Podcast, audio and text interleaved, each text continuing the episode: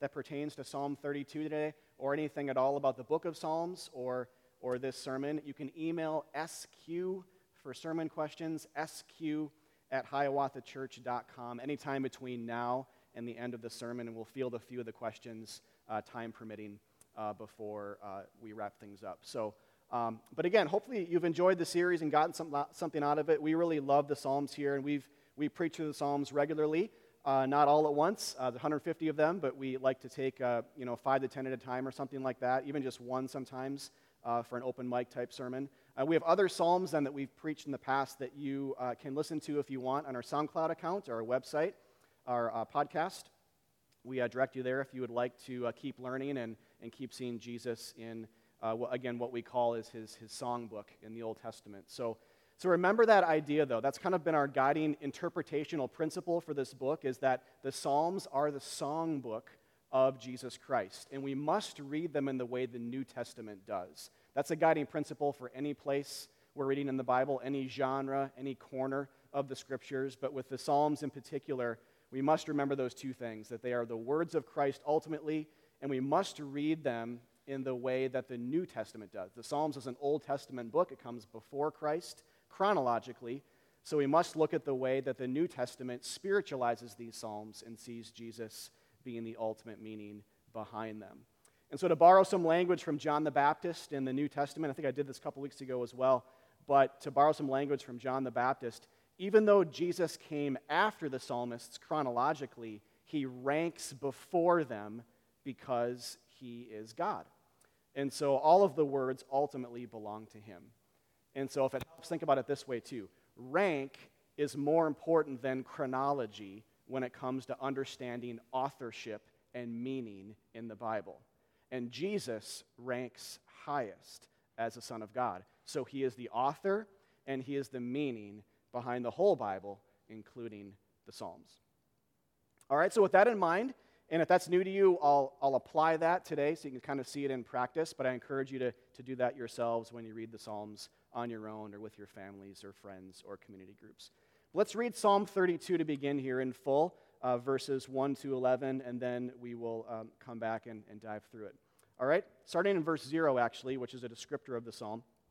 Psalm 32, a maskil of David. Blessed is the one whose transgression is forgiven, whose sin is covered. Blessed is the man against whom the Lord counts no iniquity, and in whose spirit there is no deceit. For when I kept silent, my bones wasted away through my groaning all day long. For day and night your hand was heavy upon me.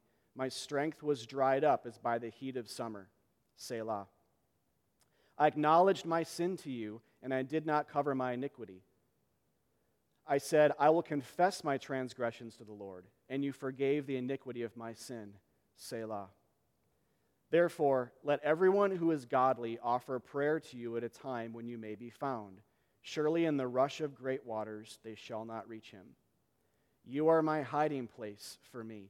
You preserve me from trouble. You surround me with shouts of deliverance.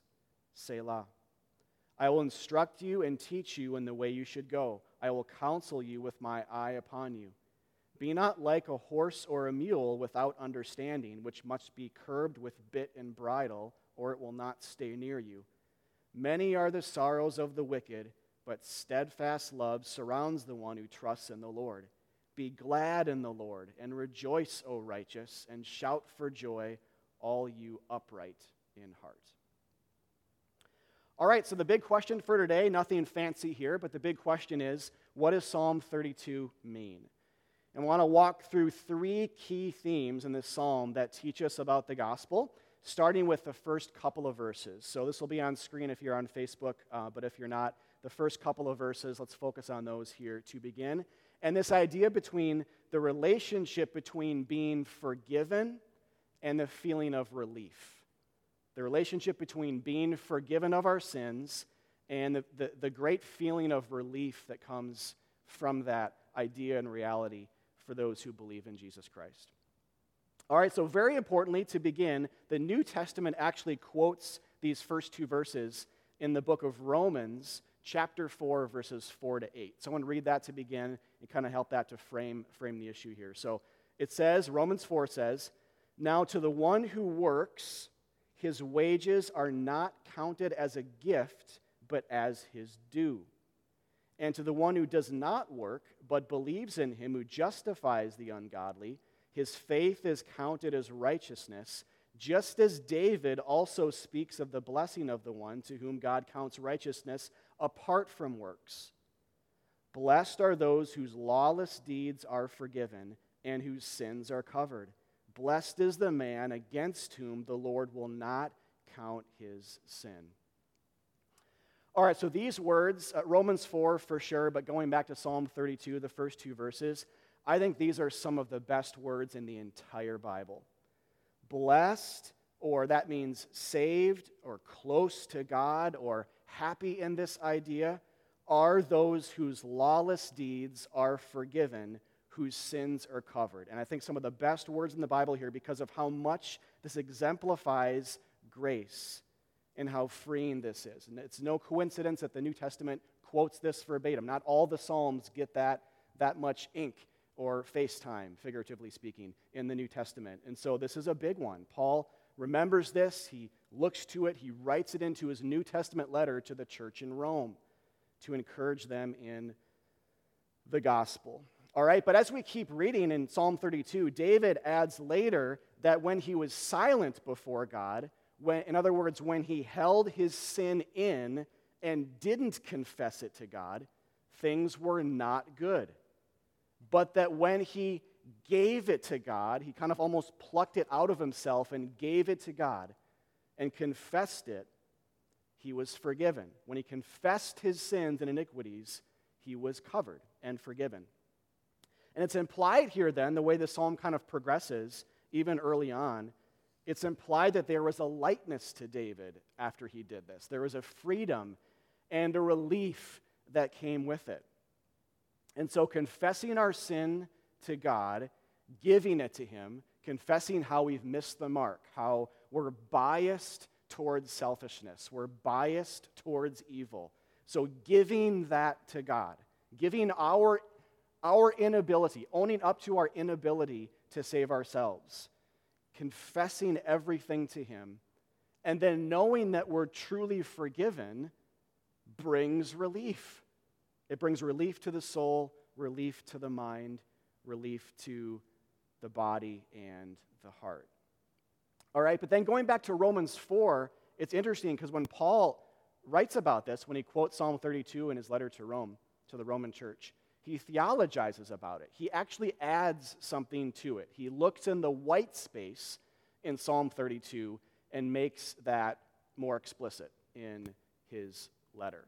He basically says, and, and for him, I'll say it this way for him, the presence of the theme of forgiveness is just as important as the absence of the mention of works. Okay, let me say that one more time. For Paul, the presence of the theme of forgiveness, like in Psalm 32, but also just in his theology, is just as important as the absence of works, or the absence of the mention of works. So his point is blessed are those who are considered or counted perfect or clean or righteous by God or forgiven apart from works, apart from their good works, apart from their good deeds. Blessed are those people. So it's, it's not saying, Paul's not saying to the, the church in Rome, blessed are those who are paid, or blessed are those who are rewarded, or blessed are those who are recognized for their contributions. They're not blessed. Nor is he saying, blessed are those who are not in a pandemic, or blessed are those who are healthy. But instead, Blessed are those whose sins are forgiven apart from work. That's an important qualifier to this. The Bible makes crystal clear that we have to add into here to Psalm 32 if we are allowing the New Testament to interpret the Old, which we must, because the Bible itself does that uh, in countless places. So, to put it another way, being loved apart from work is better than being paid for our work. Being loved apart from work is being better than being paid for our work. And that's just kind of common sense, right? In fact, those two things by definition are separate. Paychecks aren't love. They might be good in some ways, but because they're compensating, they're not love. Love is given in spite of work, right? Like, think about weddings. Like, what wedding looks like a, a bride and a groom facing towards another, getting ready to, to make their vows, and, and looks like the groom saying, I will let you marry me today because you've been good. Right? Like, that's gross. That, that never happens. That's like the, the, the antithesis of romance and love. And so, love is actually given in spite of work. It's the same with the gospel. The Bible, throughout the whole story, moves us from works to grace, from ourselves, away from ourselves to God alone. And blessing comes with it. Salvation comes with it. Closeness to God and happiness comes with it. And a relief, the biggest of sighs of relief, that no sin is too big. Relief that we can stop worrying if we've worked enough or not. That's the problem with a paycheck view of religion and Christianity is we, we're going to worry. We're not going to have relief because how can you ever possibly know if you've worked enough? I love how David says, too, in the psalm, I did not cover my sin in verse 5. Look at verse 5 for a second if you have an open Bible. I did not cover my sin. So that is to say, we can't cover our sin, right? There's relief when we stop trying to cover it or to work to pay it off. But 1 Peter 4 in the, says in the New Testament, 1 Peter 4 8, love covers a multitude of sins. God's love through the person and work of Jesus Christ is the thing that will actually cover a multitude of sins. I can't cover my sins. David can't cover his sins. You can't cover your sins. But love can. God's love can through Jesus' shed blood. Not work, love. The Bible never says works cover a multitude of sins, but it does say that God does, and it does say that his love does. So I think that off, off the cuff here, Psalm 32 mixed with Romans 4 4 to 8 is an invitation for all of us. It's an invitation to practice the confession of sin, which is to say to God with your audible words and your actions and prayer, I can't cover my sin. I can't digest this. I can't absolve it inside my body, and it won't go away just because I'm waiting or just because I'm doing enough good on the other side of it. So confession says, I need to get it outside of me, outside my body. I need to give it to God, to his hands, to crush it in his son's nail, nail pierced hands inside. That's, that's the solution. And so it's an invitation to confess sin, to repent, to turn towards Jesus, and to believe in him, to believe that Jesus loves, loves us, he bled for us, and his blood is the sign of the covenant, the new covenant, the New Testament. His blood is the sign of God's forgiveness for those who trust him, that Jesus came into the world to cover our sins. All right? The, the second theme that builds off of this I want to point you to is in verse 7. Verse 7 says, You are a hiding place for me. God, you are a hiding place for me. And in the grand scheme of things, some of you may be thinking this even right now as I say this, and some of you um, are new to the Bible, and so this is great because you'll, you'll see this. But in the grand scheme of things, this is this statement in verse 7 is a shocking statement. It should be shocking to us, especially in light of how the Bible begins. The Bible begins with Adam and Eve as representatives of humanity sinning against God, rebelling against Him, and then hiding from Him behind some trees in the garden. This is from Genesis 3 8, I'm paraphrasing. But from Genesis 3 8, we see Adam and Eve sin, and their instinct is to hide. Their instinct is to run away from God and in shame over what they did and in fear over Him because now they're at odds with Him. They've broken and severed the relationship with Him they hide behind some trees if, as if that's actually working, right? It's kind of silly, but they do it anyway. So that story is important to remember because that is our story. That's all of humanity's story. Sin leads to separation and hiding from God. So, at this point in the biblical storyline, then, in the book of Psalms, to hear someone say that you, God, are my hiding place, I mean, if, if we were reading the Bible from cover to cover, from Genesis all the way through, and we were at this point now in Psalm 32, and we didn't know how the Bible was going to end, this would probably be incredibly hopeful for us, but it also might feel like a contradiction of ideas related to how the Bible begins. We'd at least be left with the question how can this be, right? What happened or is going to happen to allow for this type of reunion with God? And here's how this question, I think, is answered biblically. This tension is resolved. I, I, wrote this out, so if you're on Facebook, you can read, read this, but uh, if you're not, just, just listen to this. Here's how I think that the Bible resolves this tension with the theme of hiding, which is another way to, to say this is the whole Bible, the whole biblical story in a paragraph. All right, and here it is. The Bible begins with us hiding from God in our sin. The Psalms prophetically pick up on this idea and sing about a time when we would hide in God and be reconciled to Him. Then it ends not just with Jesus dying on a cross for our sins, which accomplishes this reconciliation, but with Jesus after his resurrection pursuing and finding the disciples who were hiding in a locked room afraid for their lives. Do you see the movement there? And how the Psalms plays like the, the, the middle role in between the former problem and the ultimate solution. And in that sense, it's prophetic and hope giving. The Bible begins with us hiding, and it ends with Jesus finding us in love. What's in between? Jesus' bloody death in the place of sinners. And so, Psalm 32 points to this good news. Not just that a time was coming when we'd no longer need to hide from God, but notice the language that God Himself would be our hiding place. That Jesus would find us in a state of spiritual cowering, that He would rescue us, show us His scars, embrace us, and that this is important send His Spirit to live in us so that we could hide from danger in him.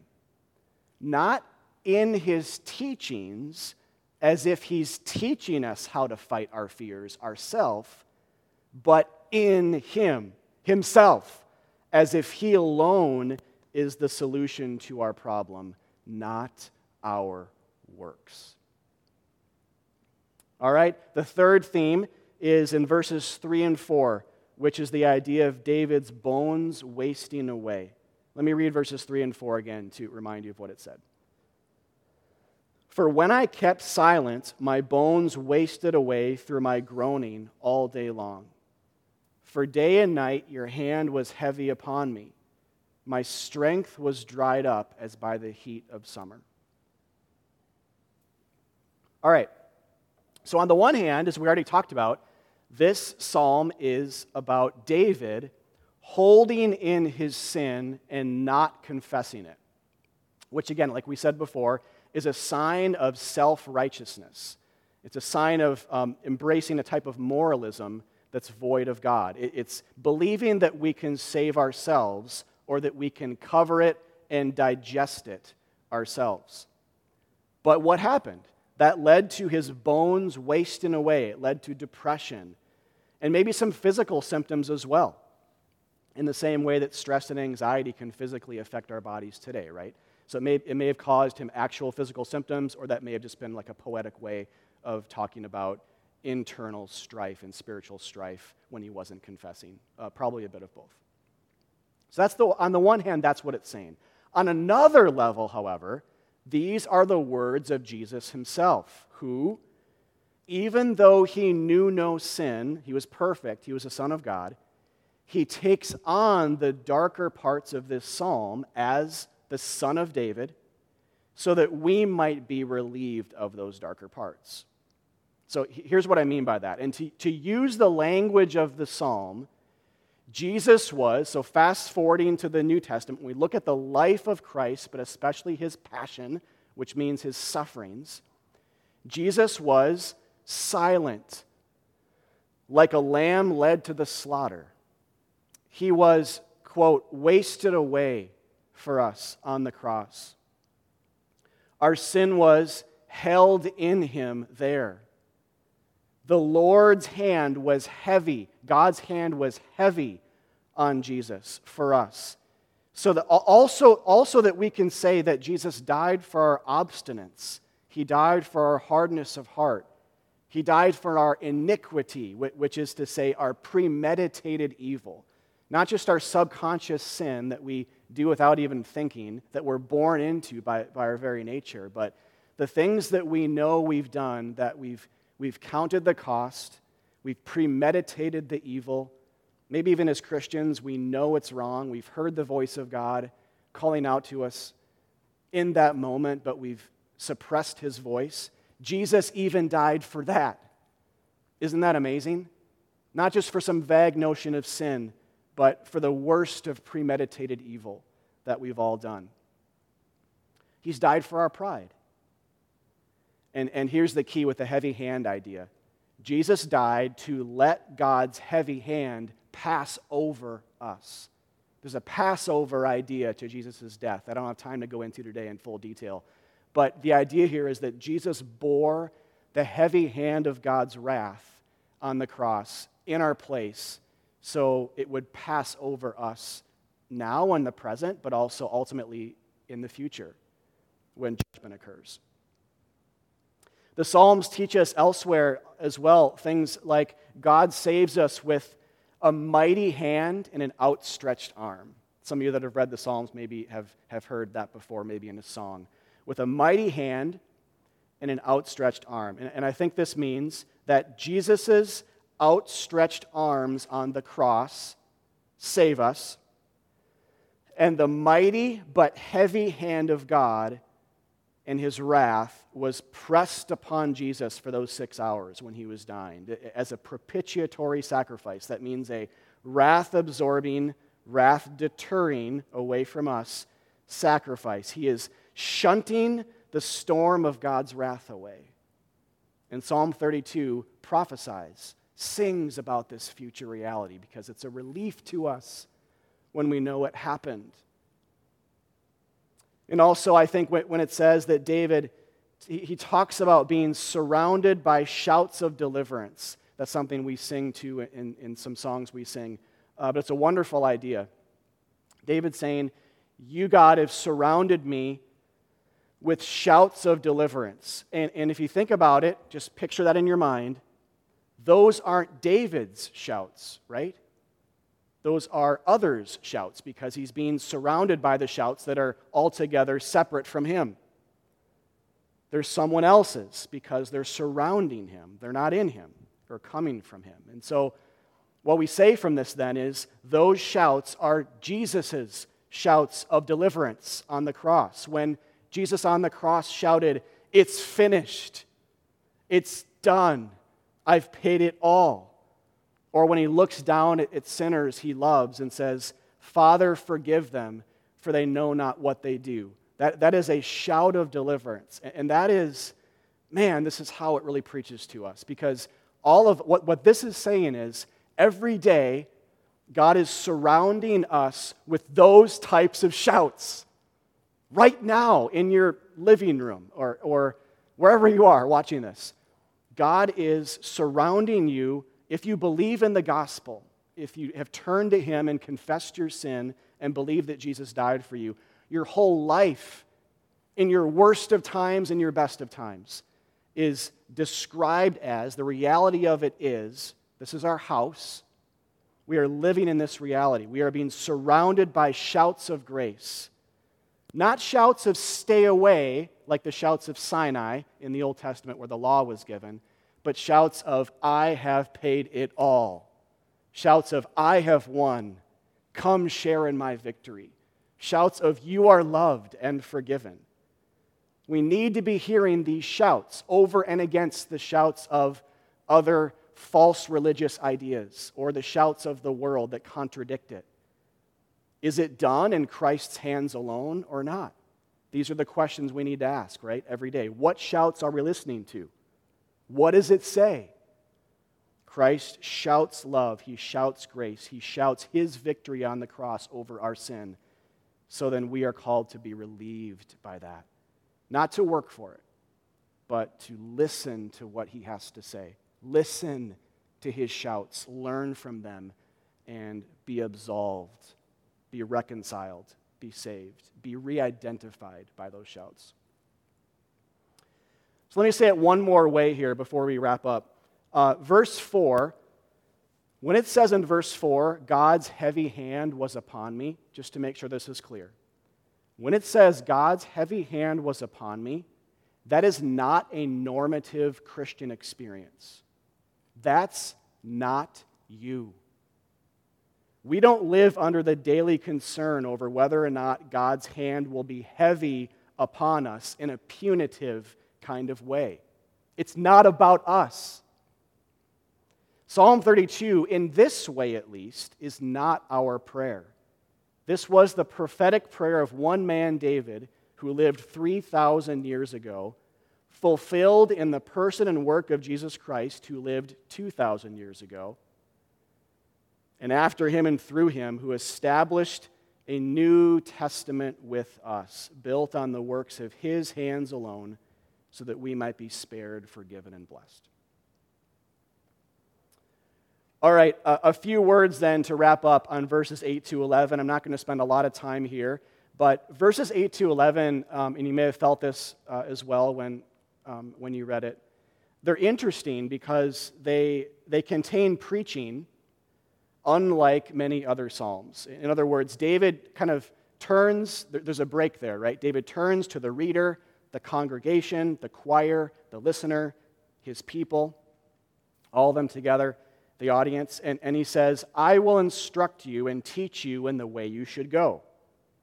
Be not like a horse or a mule without understanding, which must be curbed with bit and bridle, or it will not stay near you. So that's a difficult verse uh, to understand, but I think it helps when we read it in light of the rest of the psalm. And also if these words are the words of Jesus to us. So not just David to the first audience, but the, the words of the second David, the words of the son of David, Jesus Christ, to, to all of us. And again, in context with the rest of the psalm. So, for clarity, he's not talking about understanding generally here and saying, like, don't be like a horse, be a smart person. That's not how we should take this. Like, it's a call to some sort of vague wisdom here. But instead, he's calling out to us as if um, he's saying, I want you to understand the whole psalm, understand the theology in it, understand where forgiveness and blessedness and relief come from. And, and again, it's dialed up, I think, when you see it as Jesus singing these words over us because they're songs and they're his songbook. Or about himself, maybe, as the way we should go, right? From verse 8, like when it says that I'll instruct you in the way you should go. Jesus is the way. Jesus is not a teacher saying, The way is over there. Let me tell you how to walk that path well.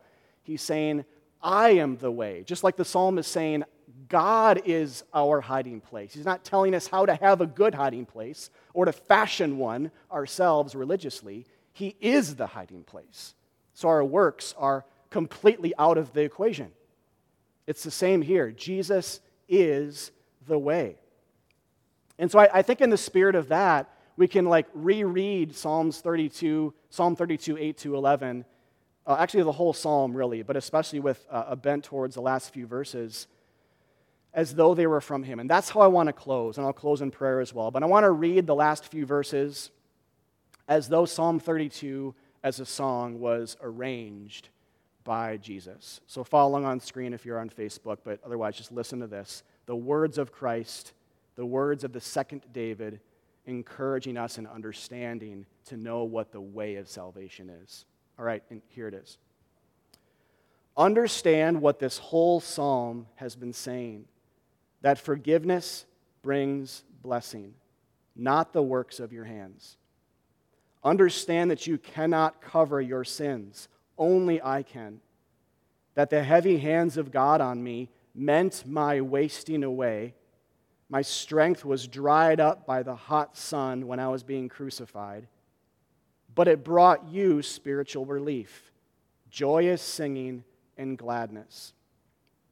See, my sons and daughters, you are sorrowful because you are wicked, but turn to me, and I will surround you with love forever.